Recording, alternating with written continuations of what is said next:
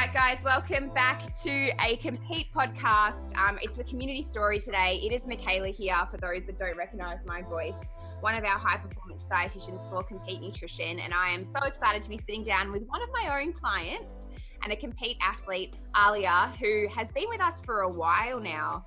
Um, I don't even know how many months it's been. You probably could help me with this one. What month is it now? Uh, I, I think like I joined right around COVID times, like April. So the COVID uh, time's still going.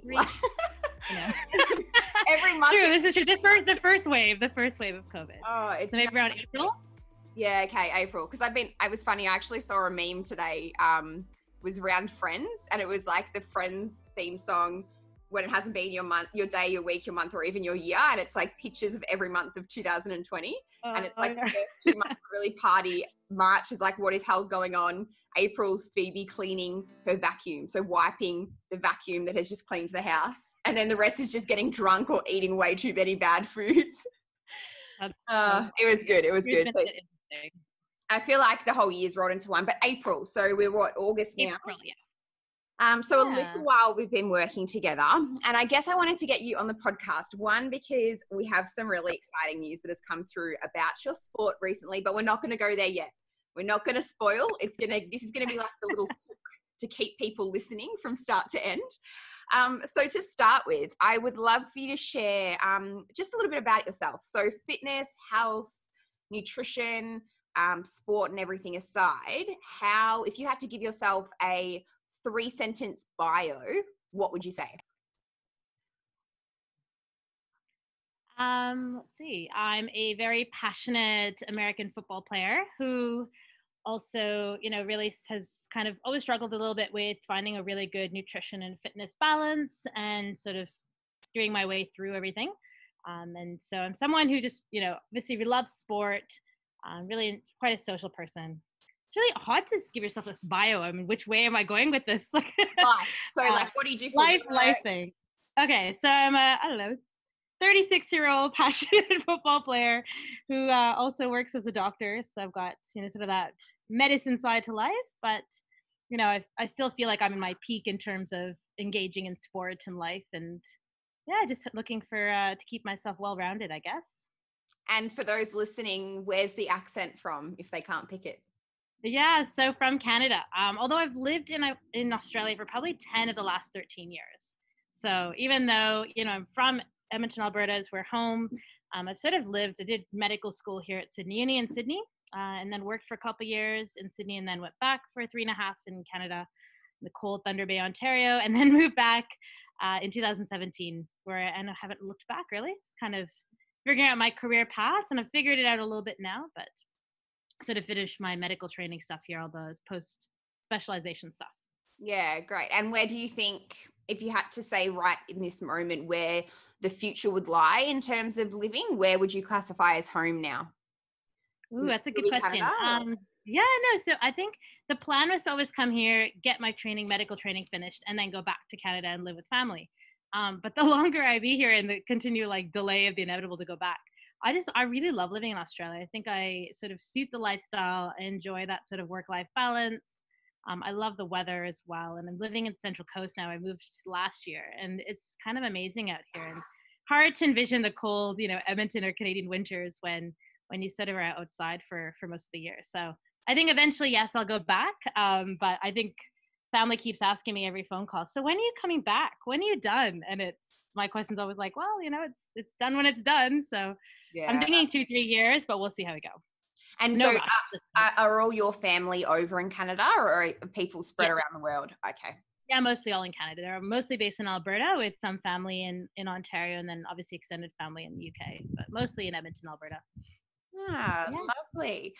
And I suppose the next thing I think would be have you always like we obviously know now that you're an American footballer, um, as you've already said. But out of interest, because this is a question I don't actually know, um, have you always been into your sport, or has it been kind of a later in life thing, or were you always active as a kid? How did you kind of? What was your upbringing like in terms of? Yeah, I think I've always played sports. Um, American football, I only picked up 2017 when I was in Australia. In fact, never really watched a game, never played a game. So it's I've only been playing for about four years. Um, but my kind of upbringing was always sports focused. Like sports and school were my two things. Um, played basketball, ice hockey, um, played a bit of rugby in high school, and then picked it up again when I was 30. So like it was like this 13 year gap, but then discovered you know it's such a good social sport to get back into, and that's rugby union for most Australians, but that's kind of the primary one in in Canada. Um, so yeah, no, I've, I've played sports my whole life. I think it's sort of something that I identify myself as an athlete, whether it was a recreational athlete or, you know, I don't think I've ever really called myself an elite athlete, but I always sort of enjoyed having that as a focus of life. I don't know if it just drove me in terms of my goals or having that balance, but um, sports have always played a really big um, part role in my life. And do you think that interest in sport was derived through to you from your parents or do you have siblings? Where where do you think that spark and that love of sport actually initiated from? Yeah, I mean, definitely not the parents. Like my dad played sport growing up, but he sort of wasn't really super engaged. And my mom, you know, while super supportive, also wasn't an athlete herself. My brother and I both really love sport. Like he was really big into basketball maybe there was a little bit of competitiveness growing up mm-hmm. um, between the two of us. He's two years older than me, but I think it was just a, a, venue for me to sort of a good outlet where I had some good natural athletic talent that seemed to transition. I was a natural, really kind of hard worker when it came to sport. I wish I had that same level of work ethic in, in my other parts of life, but for when it came to sport, I was always really driven, especially in team sports, um, to sort of not just prove myself, but I was really inter- inherently very competitive and i think sport kind of gives you that platform and that venue to to put sort of those internal drives um, yeah. So yeah, I think that's sort of where it came from. I think it was a little bit into a lot of really good coaches along the way that sort of gave me that support and that, um, I guess that guidance as well. Growing up, so, you know, you know, you're looking for those athlete or those adult figures and those authority figures to to help build you up when you're a kid, and coaches kind of always play that role for me. So I think that also helped ingrain a little bit of that love for sport and you know putting your best foot forward, sort of thing. Yeah, nice. I love how you just said before that you wish you had that drive and thing areas of your life. Like you do realize you're a doctor. like, yeah, no, I know, I know. All, even within my doctor friends, I feel like there's some real keen beans out there that live, breathe, and eat medicine. And I, as much as I really enjoy medicine, and I, and you know, that's the career that I am passionate about.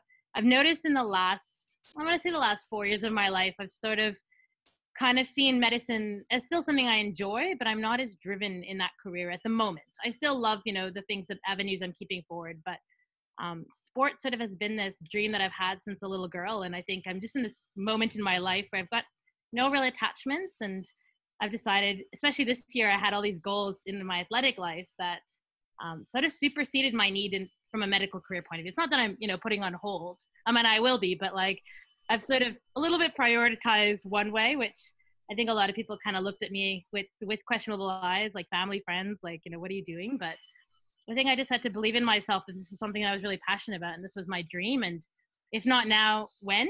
Kind of thing. Yeah. Like yeah.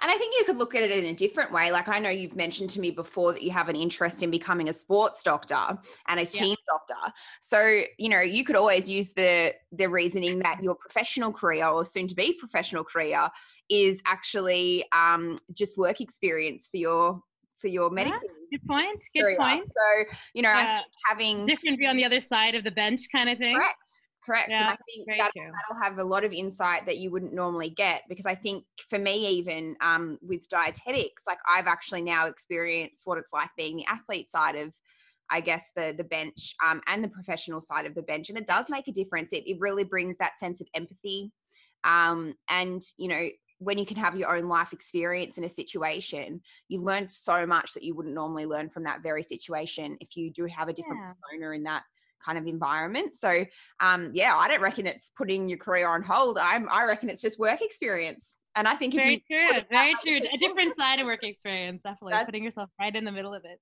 No, it's good. I mean, and at the end of the day, like it's kind of nice that uh, I've I have picked a bit more flexible career. Like I went down for a period of my life a very surgical route, and you know, mm. and that's sort of where I just threw my head head in. And I think I realized very not latent, but I involved several years in where I discovered that it just wasn't fit to my personality. Like mm. I've like I said, as a kid, I was always what very school and sports went hand in hand. It was very well rounded, and that's such an important thing for me to have that balance. And when you go into these surgical type careers, it's an all in situation. You really just have to divulge everything of yourself for to pursue that. And I just don't think that was me. And it took me maybe three, four years before I just stopped and said, look, this isn't, I'm not happy. This isn't quite what I want for my life. Um, I kind of went the other way and did all sport.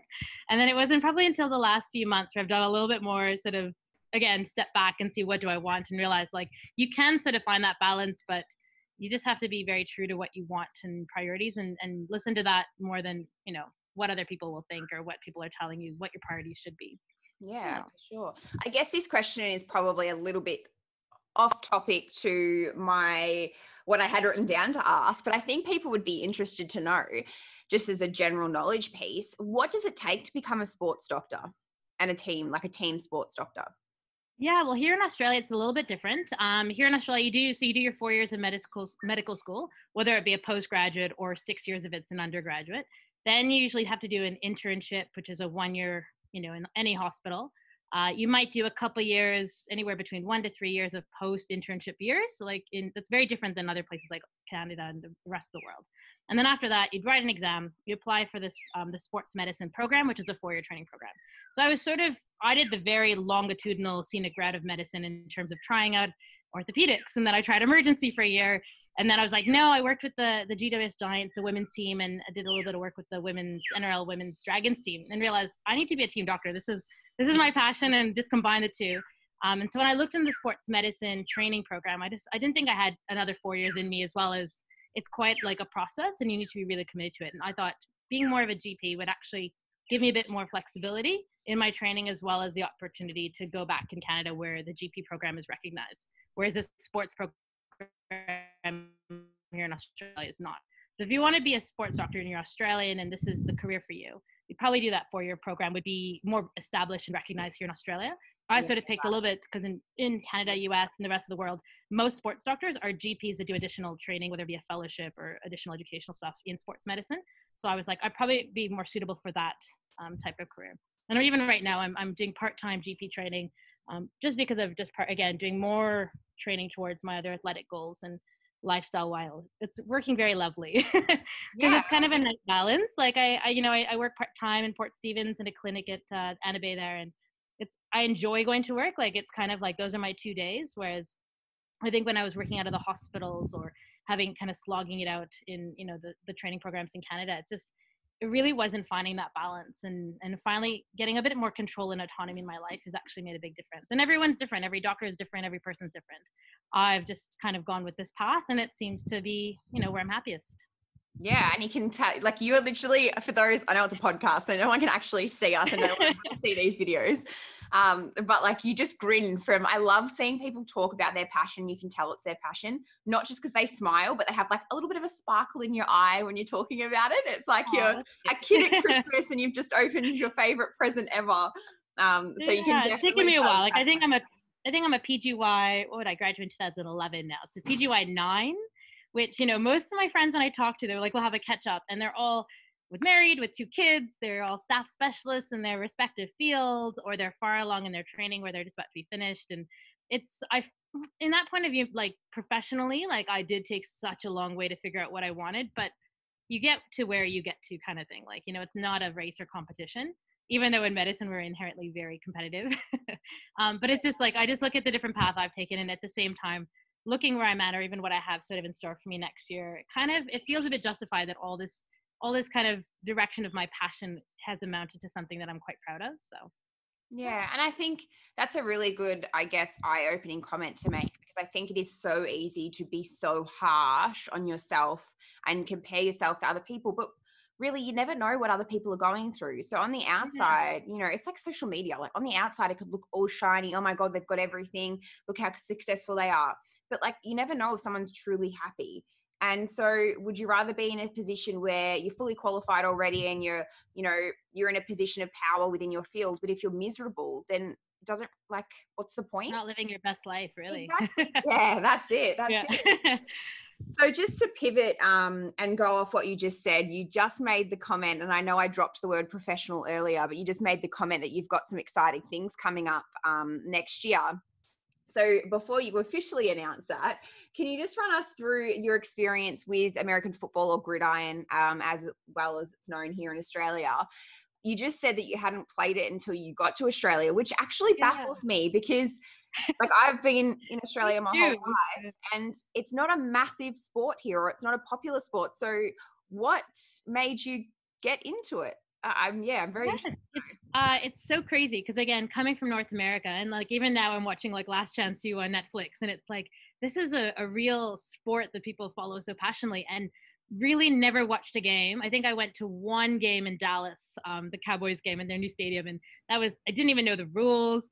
But uh, I played rugby, like I said, I played rugby union in high school, at, uh, and then when I like maybe about oh, six years ago, I was in Toronto and found this team, the Toronto Nomads, and this incredible rugby union team that became like instant sisters. And when you find a good team where the culture is phenomenal and the girls love each other, and that was what the Nomads were for me. And so I played with them for about two and a half years.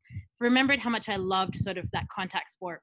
I was a, a 12 and inside center, and I think I was a back row in, in high school, but I, I just remembered love running with the ball. That was my talent, even if it was just crashing into someone. It was big enough that I could bulldoze at least one or two people and be hard to take down. Um, so I came to Australia in 2017, sort of finished, they sort of left my training in Canada and came. And initially, it was so funny because I Googled rugby union teams in the area that I was in. Waverley just happened to come up. Um, and they don't have a women's team now, but at the time, you know, a lot of them have gone over to the East rugby team. Um, so I joined Waverley, and I think I landed on a Tuesday, and then went to training on a Wednesday. And the same thing, it was the girls just welcomed me in open arms. I made some really, really good friends. A couple of them were Canadian or American that was international um, and they were there on some sort of you know they sort of get brought over for a year and I just this team would have the best culture, and again, same sort of feels. And at the end of the season, uh, one of the one of my teammates who I lived with for six months, she actually said, "Why don't you come to our gridiron training?" She's like, "Just come, have a try." Um, so I went to her gridiron training, her gridiron training that evening, um, and I just remember like there's there's you know a chick that rocked up in her Australia bag, and you know someone wearing some kit, and just thinking, "Wow, this is this is a real deal. Like this might be an opportunity for me to to play at another level." And you know, it's just something about the game that just I just instantly fell in love with. And it was a little bit of that first season was such a learning curve because it's it's unlike anything you would have ever played. Like it sort of combines all the sports that I played grew up from basketball to rugby and it at the same time being able to run with the ball was such an advantage and being a bit athletic as well. Like I was able to do quite well that first year. Um, I did put my hand up to play quarterback, which looking back, I'm glad I did, but um, because I probably learned the game more having to study it as much as I did that first year and and continually having to work on this you know something like passing which takes years to develop. Even now still struggle street like it's not something that comes naturally but um, I don't know. I just fell in love with it, and that and that, that year that I was going to go play rugby, and all the Waverley Wit girls went to the East Rugby Club, and I went to a couple trainings, and we also had our New South Wales uh, state team happening that year, that 2018 year, and I went to the state team, and then me and my now best friend Rachel was the other quarterback, and it just was too much. I was like, I can't do rugby and gridiron. I have to pick one. And because the state team was kind of this, you know, exciting new opportunity to play it a little bit more rep, go to nationals um, that May, which were in Perth.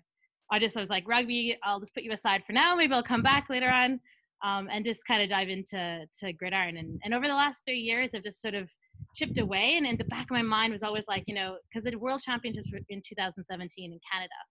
Um, and then they announced, like I think it was last year, they announced the the 2021 Olymp- uh, World Championships were going to be in Finland. And I think from that very first training, I just I just remember that something inside of me being like, that's kind of the life goal. That's always been that when I was 13, the little girl watching the Olympics, watching this ice hockey women's team, and they watch the Canadian flag go up. It's like that's kind of what I would love to do one day. Um, and I think this sport, at the very back of my mind, there was always that chance. Like I really, that would be the dream of dreams is to play for my country. Um, obviously, I now see myself. It's I'm Canadian, but I also have lived in Australia so long that know, applied for my citizenship, I think, a couple weeks ago, and the opportunity for either country would be kind of phenomenal. I live and I've you know been in Australia more in my last you know decade of life, so it's hard. You can't really choose, and you just see what opportunity comes your way. Um, but I think that was always the dream, and I think in the last four years, I've just been chipping away at it. You know, kind of working a little bit closer to it, a little bit closer to it, and and you know, sort of seeing what opportunities come up my way. Yeah, cool. So Sorry, that was that was a very long story in my gridiron. No, no. It's good. It's good. So at the start of this year, when we started yeah. working together, um, at that time there was you'd been contacted by the Canadian national team to go to their one of their camp, their training camps. Not quite, not quite. So at that time, so in February, I went to a training camp for one of the province. So last year or this year, sorry, we were meant to have the Canadian National Championships, actually in my hometown in. That's right. Yes. Okay. Yeah, and then we also had our New South Wales team was kind of at the time, you know, in February March we were forming our team, and I'd made the New South Wales team again. Um, and our Australian National Championships were going to be in Central Coast, believe it or not, uh, end of May or first week of July, June. I can't remember now. Um, so I actually had two champion national championships within like a six week period of each other. So it's going to be a big football year. And then based on the national championships, they select people that they invite to go to the training camps for either Team Canada That's or right. Okay. and at the time, I was like, well, Team Australia is probably not an option option because I won't have my citizenship in time. So I was sort of like, let's just put all the eggs into to going for Team Canada. I mean, things might change now, obviously, because I've applied for citizenship, and you never know, might come in. But um, yeah, Team Canada is sort of still the goal, and I think something that I'm still actively working towards as well. So even though the champion, obviously, both nationals got cancelled Yeah. Um, hopefully they'll be next year, but then I don't even know if I'll be able to play in them. So we'll see. Oh, I was literally about to say, look, 2020, if it's taught us anything, all anything could happen. So, you know, you just So- got to take it as it comes. So I had actually made both the New South Wales the state team, and I'd also made a provincial team uh, in Canada as well. Right. Okay. Yeah. I knew I knew you'd mentioned that before we started working together back at the start of the year, but yeah, 2020 has been such a whirlwind, and particularly for you. So this is the exciting part. I Weird. wanted It's kind of had I've had to sort of redirect my goals and Mhm. timelines of things. But it, you know, the funny thing is when you know two doors close in this situation, one massive window opens. So it's sort of it's kind Yeah, of off you go. What's what's, what's the window? yeah so a couple i think it was a couple months ago uh, a good friend of mine had sort of told me hey you know i'm, I'm i've got it you know selected to this team in the states and i was really impressed with her and, and she's telling me sort of about her experience and even when i heard it i was like oh i just don't know if i could take time off you know being a doctor to go play football it just seemed like this surreal sort of situation uh, and then a couple weeks later, like a couple more girls in our league had uh, had also been selected for the same American Professionals League. That this pretty brand that's coming out, the Women's Football Leagues. I should really learn. I think it's association, um, the WSLA. I should. We, we might need to edit that. uh, this new league had come up, this professional league called the WFLA. And uh, I think it was something that just, you know, even when I heard about it m- weeks ago, I really, it sort of sat in the back of my mind, being like, that'd be like, that kind of be the ultimate thing, isn't it? To live, breathe, and play that sport and actually get paid enough that you can support yourself. Um, so, look, I did it. I was driving to the gym one day and I was like, you know what? Well, I'm doing all this training. I'm working part time. I've dedicated so much of my life to this goal to, let's say, make Team Canada. What would help me more is probably going overseas and playing, even for a six month period. So I said, look, I'm going to put some film together and I'm going to send it and see what happens. You just, you never know, right? You never know until you try. Uh, and so I think that same Sunday, I met up with that friend again, and she was like, "Oh, this person put my film together."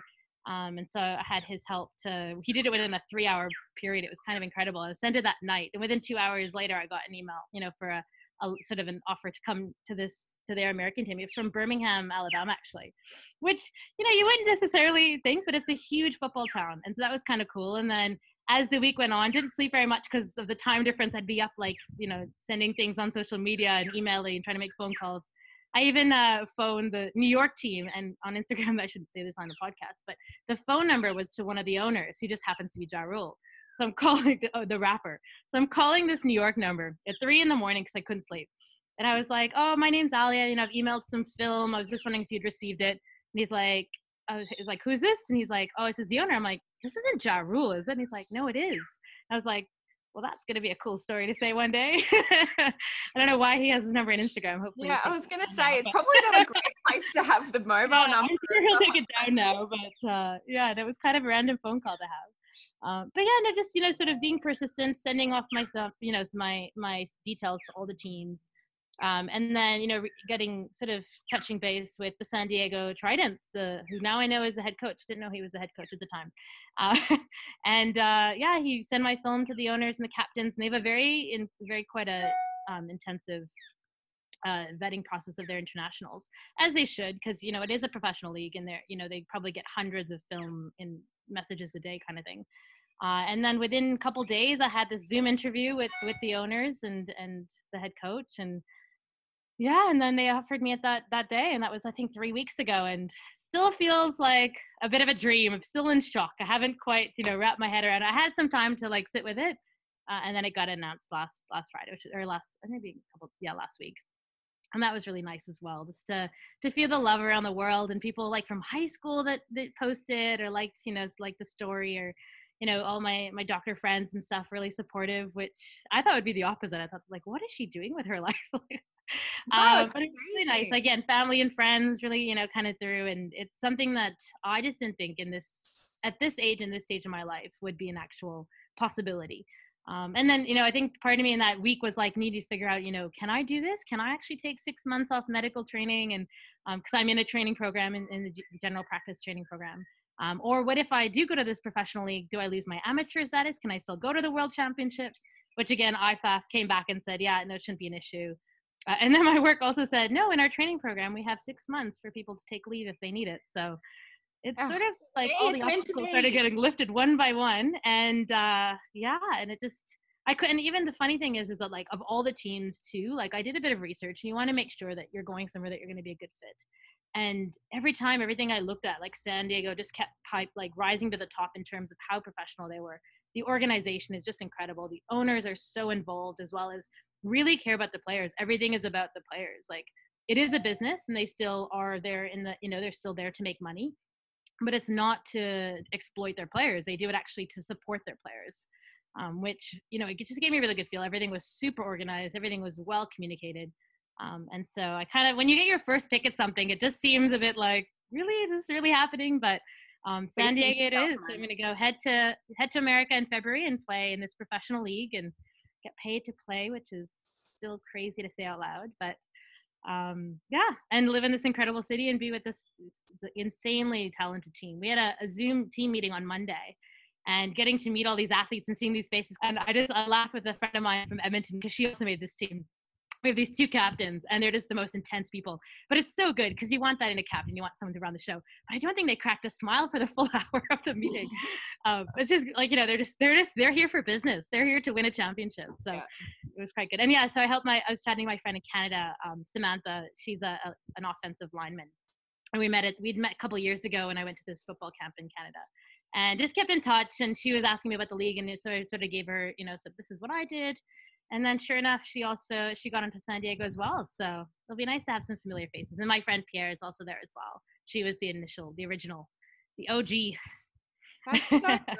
Yeah, it's always i guess a bit more um, exciting when you know people over there. Like it's a massive move to move from this side of the, the world back to that side of the world um, and go to somewhere you've never lived um, before with people you don't know so i think uh, having some familiar faces is definitely nice for you. Um, and it'll make it even more exciting because you can live that experience with other people that are in the same boat, you know, yeah. moving to a new I mean, country and things. That know you kind of outside of football or have known you for a few years. And I don't know, there's a little bit of comfort. They're like, okay, at least I'll know a couple people.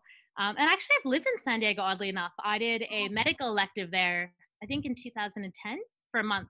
Worked at the Rady Children's Hospital as a medical elective as a med student. And I had these crazy like these American roommates that lived on Pacific Beach, and I had this little shit, crappy uh, four hundred dollar a month rental that I would just drive around San Diego with. Um, it's such a cool city. Like it's such a such a cool city. It's a, it's actually Sydney's sister city apparently. Um, but yeah, should be good. How good. How good. Well, I guess the last thing I, I wanted to chat a little bit about today after hearing about your amazing career with sport um, is just to how you came about Compeat Nutrition, um, why you obviously wanted extra support with a dietitian team. Um, obviously, you're in the medical field yourself, so I always love understanding, you know, what your relationship with nutrition was prior to working with Compeat, um, and yeah, what gave you the, the push to reach out for for some more support with your nutrition? Yeah, for sure. So I think what happened was around March, and obviously things were starting to lock down. Um, but then I had, you know, the opportunity to to work with my PT like up to four days a week. So I had, you know, it was one on one and it was outside. Um, but I just realized that I was just that was something that always I've struggled again with with performance nutrition, um, specifically sport related. And then I also had, you know, in the background sort of i also wanted to work on some body composition stuff but it was all just mixed and jumbled into one of all the information i had and i'd seen so many people got taught so many things you know how many times i've been told how many calories i should be on or what macro split i should be on. Um, it was it was sort of that loss i needed more direction because i've been tracking on MyFitnessPal for over i want to say over a year and a half and not really getting much results in terms of body composition. I think i probably had a fairly unhealthy relationship with food as well um, because I was tracking and I was being so perfectionist in that, you know, my that nature of mine. Oh, there's some dogs. That's. We uh, love nature. yeah, no. So, um, so I was just very like, I think trying to be too perfect with the numbers and getting so focused on the scale and there was there was just too much going on and i think it was kind of nice and we had some really good chats about it and what really my goals were was it aesthetics was it performance um, and mm-hmm. then at the end of the day, it was performance, but then all my football, you know, goals for the year had been taken down. So I'd lost that why, that sort of that driving factor. And, you know, it had to, you had to strip that down and find out, you know, it is more about health, more about sort of loving the fuel that you're eating, fueling your workouts, like finding more of a internal drive to why you're, you know, being choosing certain things or trying to be more healthy. And you didn't have to just follow the numbers. You, you know, you needed more carbs that day, then have more carbs that day. Um, and not chasing the scale numbers and you know following that like they were that that number dictated your happiness for the day. So I think there was a lot of things to learn. And then I found it really good that with Compeat, you know, having that hub and having those educational videos.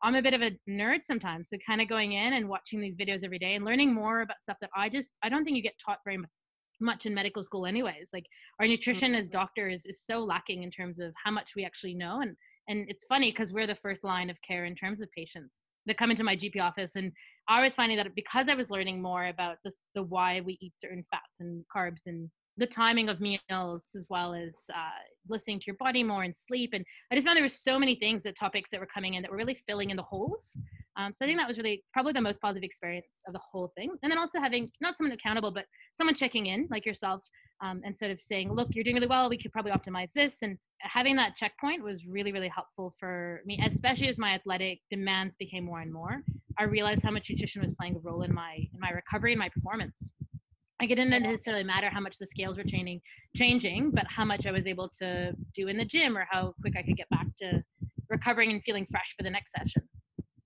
Yeah, and I think it's um you're definitely not alone when it comes to really understanding goals because I think it's really common, particularly in team sports, um, where we have this kind of blurry line between should we be focusing on aesthetic goals in terms of what we're being told we should look like for a position that we play.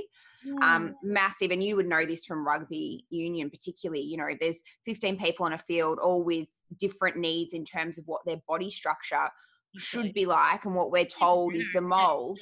Yeah so it's like, are you matching what you need to be matching in terms of your body composition for your position? But then if you're changing that body composition, is it hindering or helping your actual athletic performance? Because there's a fine line. Like, you know, it's really all good and well to go and lose lose weight because you're told that you're too heavy for your position. But it's like if I lose that weight and then can't break through a tackle, well then was that weight loss really worth it? I so I think it wasn't so much the because my body composition hasn't changed. I mean, it has that I've obviously leaned out a bit, but for me it was it was the gym the gym and field correlation like I, if i didn't eat enough or didn't get good enough sleep um, especially nutrition like i found that i just couldn't perform in the gym but there'd be some days where i just we just go and just kill your pbs and it and i look back and i'm like well those were the days i probably had a more healthy sort of overall sleep and, and nutritional package the day before a couple mm. days before so I just thought it, it the linked more with my performance than it did. I mean, I did see some body comp, and I think that's what it was. I had a coach tell me, um, because I, you know, had all these goals and he's like, you need to lose weight. And it was more like, you'll be faster if you lose weight and your goal should be speed. How many times have I told like, you need to focus on your speed, but then you need to lose weight to be faster. Uh, and it just gets in your head because you just think, mm. well, how, how, what size do I need to be? Like what, what is the goal point? Like, how do you, you know, and you, well, you quantify, you'll be faster when you're lighter. But I don't think that's actually really healthy um, as an athlete to get and get told that as well as with no direction as well as you know you don't really know what is the goal for the speed? Like is it a certain time? Is it like, yeah, how do you how do you measure this objective measurement of being faster? Um, is it a goal weight? Like it just it kind of left and I think that's what, what really also started some of my um, body image as well as my need for certain weight numbers like it just it spiraled into quite a negative place at times especially mm-hmm. during wasn't doing the team sport and I didn't have any other positive influential factors to to measure myself. It was you know very limited. It was like my four days in the gym, and that was it, and my food plan. And yeah, I think it's a it's a process that just takes time, and you just have to figure out what feels right for you and try to avoid doing the I'm going to try this method, I'm going to try that method, and just jumping back and forth. Yeah, so so so true. And I think the last thing I just wanted to highlight was that you actually um what I love about you and working with you is the fact that you understand what your limits are with regards to time and your workload and the amount of travel you do and therefore have found that meal um, prep from a, a, company is actually the best option for you to fit into your day-to-day lifestyle i think sometimes people think that they had they have to fit into a pigeonhole and go that the only way to be healthy is to cook all your own meals to eat six times a day to train this many days a week and they've they've boxed themselves into that's the healthy mold. But mm. really that doesn't leave any options to have a social life to make sure that you're performing well at work to give yourself enough time to rest because it, it's a real narrow view of what health is. But like for you you found that you have to travel a lot for your work. Your work is stressful. So during the week actually ordering your meals takes so much stress and anxiety out of nutrition um, and it's really being enlightening for you to actually be able to enjoy baking again when you do get to cook for example. Yeah. Oh we had lots of time during covid. No so for because i do work those two days in port stephens and then i'll do the odd you know sort of locum private hospital work in sydney. There could be any days from two to four days where i'm not even at home not near a kitchen um, so I discovered, I think I've tried literally about eight or nine different food prep services in Australia or in New South Wales. Um, everything in like the New South Wales area, definitely. And as I'm such a foodie, and I'm kind of I don't know, I'm very, most people, you know, some people don't really care what they eat and they just put it in as the same thing, but I'm actually very taste driven and I need variety. And I know this about myself. Um, so I, I started finding, I think Macros I've been with probably for about six months now. So mm. Macros mm. is a food prep company. And I'll just, you know, me and my roommate used to split, we used to get 10 meals and get five each. And I've sort of like upped it. I think I'm now at 10 meals a week just because it's easy to stay consistent when you have it all ready to go. And they changed their menu and it's actually it you know has anywhere from 30 to 50 grams of protein and like it just it's meeting my needs for in terms of what I need to get in a typical day. Um, I find it really hard sometimes even to hit enough protein if I don't have the meals because even to cook that amount of protein and so like I I do try to be quite I, I need to push my limits in terms of how uh, how consistent I say because I think what has happened in the last few months when the restaurants started opening, started eating out more because you went through this period yeah. where you didn't get much of that at all. I had like a rebound effect. so I, would be really good during the week, especially on those work days or training days. And then Friday or Saturday would hit, weekend would hit, and it would just go the other way. Like not like terribly, but you know, I was eating out two, three days a week, which for most people was probably fine. Um, but I think I kind of lost a little bit away from what my goals were. And mean, like again, I'm I'm still maintaining where I was, but it's I'm not really seeing much of a change, and that could be because I've sort of been a little bit more lax in terms of social activities and going out more. So and that's life though really like i remember you messaging me saying i've got a friend in and i'm spending the week we've got going away for my birthday and like that's what life's for. It doesn't you know i think the one driving message that we try and um I guess emphasize to people through our work as dietitians is that like life is more important and enjoying memories, the experience yeah. that you have and the memories to make is more important than short-term goals in term particularly when it comes to you know sports performance and things. Like there's always time. There's always time to improve and a lot of the time we find if you restrict yourself so much and say you're not allowed to go out socially you're not allowed to enjoy that time you end up being miserable and is it really worth it like i, I think, think so. like it's yeah. it's and i think it's, it's trying not to be this perfect must have must have my my fitness pal in the green like i get to the red i remember when i first started i was like oh no i'm in the red and it's so funny with like the visual cues and things that you realize about yourself when you when you do mm-hmm. like sort of give yourself a bit of a break and say it does not have to be like 100% perfect. You know there is some wiggle room in there. And it's more about being consistent and you know just sticking to the course and not you know holding yourself to this guilt or this high this must be like you know follow the plan to an absolute t. Um, and i think that's something that like i've just learned that i do better when i have a little bit of that flexibility ingrained in it where i'm not trying to be this you know all the time perfect follow the plan to the letter type person which maybe like when i have a short-term girl like if i i want to specifically get you know down to the certain weight for to help with certain things but i don't know with my current sport and performance goals if i really need to be that you know that discipline. I mean, you need to be disciplined, but to some degree, still enjoy life. Exactly. And you're going to be a professional athlete next year in the sport that you've chosen. So who's really winning in this situation? Yeah. And professional sport. Great combination. Very uh, well, on that note, um, we will wrap up today because I'm sure we probably could sit here for maybe three hours and keep on chatting. Um, but I think Hermes probably get a little bit mad for um, at me because he has to sit through and edit all of these uh, recordings, and I always get carried away. So thank you so much for joining me today and having a chat. Congratulations once again on your professional contract for 2021. Yeah, um, and Diego tried it.